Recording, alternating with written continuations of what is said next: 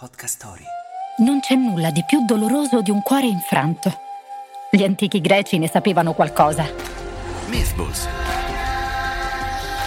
Pillole di miti da tutto il mondo. Amori, tradimenti e segreti.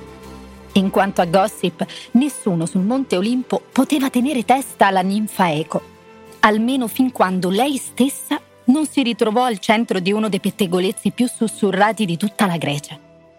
Rifiutata dal giovane e bellissimo Narciso, Eco si lasciò consumare dal dolore, finché di lei non restò che la voce. Sentendo i suoi lamenti, Nemesi, la dea della vendetta, decise di ripagare il ragazzo con la sua stessa moneta. E quando lui si avvicinò a una fonte d'acqua, lo fece innamorare del suo stesso riflesso. Un autoscatto degno del migliore influencer di Instagram.